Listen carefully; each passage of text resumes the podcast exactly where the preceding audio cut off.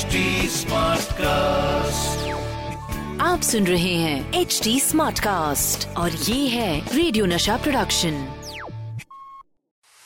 RJ अनमोल की अनमोल कहानिया। मेरी अनमोल कहानी है टाइप कास्ट की कहानी। और ये टाइप कास्ट भी कोई ऐसा वैसा नहीं है बॉस। इस टाइप कास्ट पे कानून की मोहर लग गई है। अब आप कह रहे होंगे यार अनमोल खाम का ज़्यादा फिल्मी हो रहा है यार। टाइप कास्ट पे कानूनी ठप्पा कैसे लग सकता है? लेकिन आज की कहानी सुनने के बाद आपको मेरी बात पे यकीन हो जाएगा। तो शुरू करते हैं कानपुर, यूपी से। यहाँ पे रहने वाला करीब एक बीस साल का यंग नौजवान लड़का है। नाम है जिसका सयादना इफ्तिकार अहमद शरीफ। कमाल का पेंटर है। पेंटिंग में बाकायदा डिप्लोमा किया है। कैनवस के ऊपर एक से बढ़कर एक तस्वीरें बनाता है। और जनाब के इस आर्ट की बदौलत तारीफें भी बड़ी मिलती हैं। लेकिन इनकी ये जो कहूँ क्रिएटिविटी ये बस यहीं तक लिमिटेड नहीं है। म्यूज़िक से भी बेइंतहा प्यार है। और इनके फेवरेट कौन है? अजी, भारत के पहले singing superstar K L Saigal दिन, रात जब मौका मिले सैगल साहब को सुनना, उनके साथ साथ गुनगुनाना पेंटिंग का हुनर होते हुए भी हमारे जो सयादाना साहब हैं, ये पेंटर नहीं बनना चाहते हैं। क्योंकि भाई के एल सैगल के फ़ैन है तो डिसीज़न यही लिया है कि अगर कुछ बनना है तो सिंगर बनना है के एल सैगल की तरह सिंगर बनना है। और अगर सिंगिंग में कुछ काम करना है तो उस जमाने में म्यूज़िक का गढ़ था कलकत्ता। वहाँ पे जाना होगा। तो हमारे जो जनाब हैं, ये कलकत्ता पहुँच जाते हैं म्यूज़िक डायरेक्टर कमल दास गुप्ता, जो कि एच कंपनी जो कि म्यूज़िक को डिफाइन करती थी उस जमाने में। उसमें काम करते हैं, उनसे अपनी ख्वाहिश ज़ाहिर करते हैं भी मुझे सिंगर बनना है। दास गुप्ता साहब उनका ऑडिशन लेते हैं और ऑडिशन में हमारे सयादना साहब कमाल कर जाते हैं।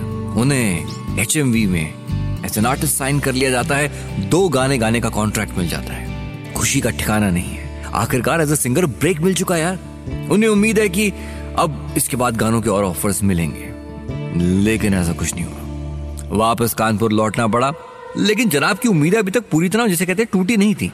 उन्हें लगता था कि भाई प्राइवेट एल्बम वाले गाने जो हैं ये सुनकर उन्हें ये काम तो पक्का मिलेगा। एक दिन उनके छोटे भाई भागते हुए आए उनके पास एक खबर लेके।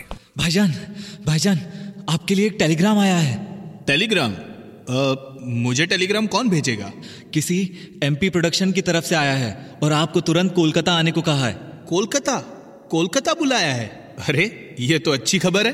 अब देखो यार खबर तो अच्छी है। प्रोडक्शन कंपनी ने बुलवाया इसका मतलब यही है कि अब सिंगिंग का ऑफ़र है। तो मतलब अब प्रोफेशनल सिंगर बनने का सपना पूरा होने वाला है। लेकिन जब आप पहुँचते हैं तो भैया माजरा तो कुछ और ही है। म्यूज़िक डायरेक्टर कमल दास गुप्ता, जिन्होंने इन्हें प्राइवेट एल्बम में गाने का चांस दिया था, वो इनकी सिंगिंग से ज़्यादा इनकी हाइट पर्सनैलिटी और बात करने के अंदाज से इम्प्रेस्ड है। और यही वजह है कि उन्होंने एमपी प्रोडक्शन में उन्हें एज एन एक्टर जॉब दिलवाती है। तब एक्टर्स जो हैं, वो भी जॉब किया करते थे। उनको हर महीने तनख्वाह मिलती थी और वो एक प्रोडक्शन हाउस के साथ मिलकर उनकी फ़िल्मों में काम करते थे। सिंगर बनने का सपना लेकर आए सयादना, इफ्तिकार, अहमद शरीफ साहब। अब एक एक्टर इफ्तिकार बन चुके हैं। तकरार, घर, राजलक्ष्मी, ऐसी कई फ़िल्मों में रोल्स कर रहे हैं। अभी उनके करियर का आगाज़ ही हुआ है कि एक नई मुश्किल आ पड़ी है। देश बंटवारे के हालात से गुजर रहा है। हर तरफ़ मारकाट दंगे हो रहे हैं। ऐसे में इफ्तिकार साहब कलकत्ता छोड़ के मुंबई आ जाते हैं। पर अब काम तो करना ज़रूरी है। अब कलकत्ता में क्योंकि काम कर चुके थे तो वहाँ की पहचान काम आ जाती है।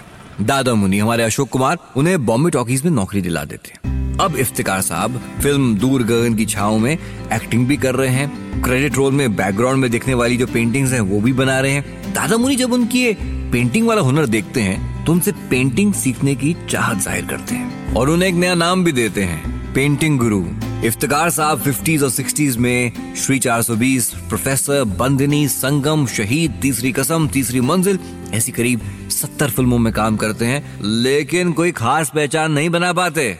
लेकिन अब आने वाला है उनकी ज़िंदगी में एक टर्निंग पॉइंट साल 1969 बीआर फिल्म्स की फ़िल्म इत्तेफाक। इस फ़िल्म में इफ्तिकार साहब इंस्पेक्टर करवे के रोल में नज़र आते हैं और इसी फ़िल्म में उनका ये पुलिस इंस्पेक्टर के रोल का निभाना, इतने शानदार तरीके से निभाना, उनकी पहचान बन जाता है। इफ्तिकार साहब पे पुलिस की वर्दी बहुत शानदार दिखती है। उनके बात करने का तरीका, तहकीकात करने का अंदाज इतना नेचुरल हर किसी को लगा कि ये तो पुलिस इंस्पेक्टर ही है साहब। हालत ये हो जाती है कि इफ्तिकार साहब को पुलिस इंस्पेक्टर के रोल में टाइपकास्ट कर दिया जाता है। हर कोई उनके पास आता है तो बस पुलिस इंस्पेक्टर का रोल लेकर ही आता है।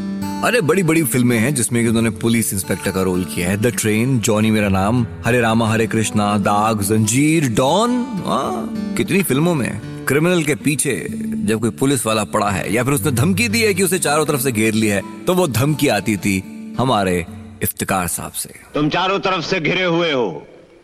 यह आखिरी वार्निंग है। भागने की कोशिश बेकार है। अपने आप को पुलिस के हवाले कर दो। अब देखा जाए तो फ़िल्मों में पुलिस ऑफिसर का रोल करने वाले इफ्तिकार साहब को आने वाली हर फ़िल्म में यही रोल मिलने की वजह साफ़ थी कि वो टाइप कास्ट हो चुके थे। लेकिन डॉन फ़िल्म में पुलिस ऑफिसर एसीपी डिसिल्वा वाला रोल कोई और बड़े स्टार थे करने वाले। इसके लिए हमें चलना होगा 1972 में। देखिए प्रोड्यूसर नरिमन ईरानी, सुनील दत्त साहब को लेकर फ़िल्म ज़िंदगी ज़िंदगी बनाते हैं। फ़िल्म जो है बॉक्स ऑफ़िस में भयंकर पिट जाती है।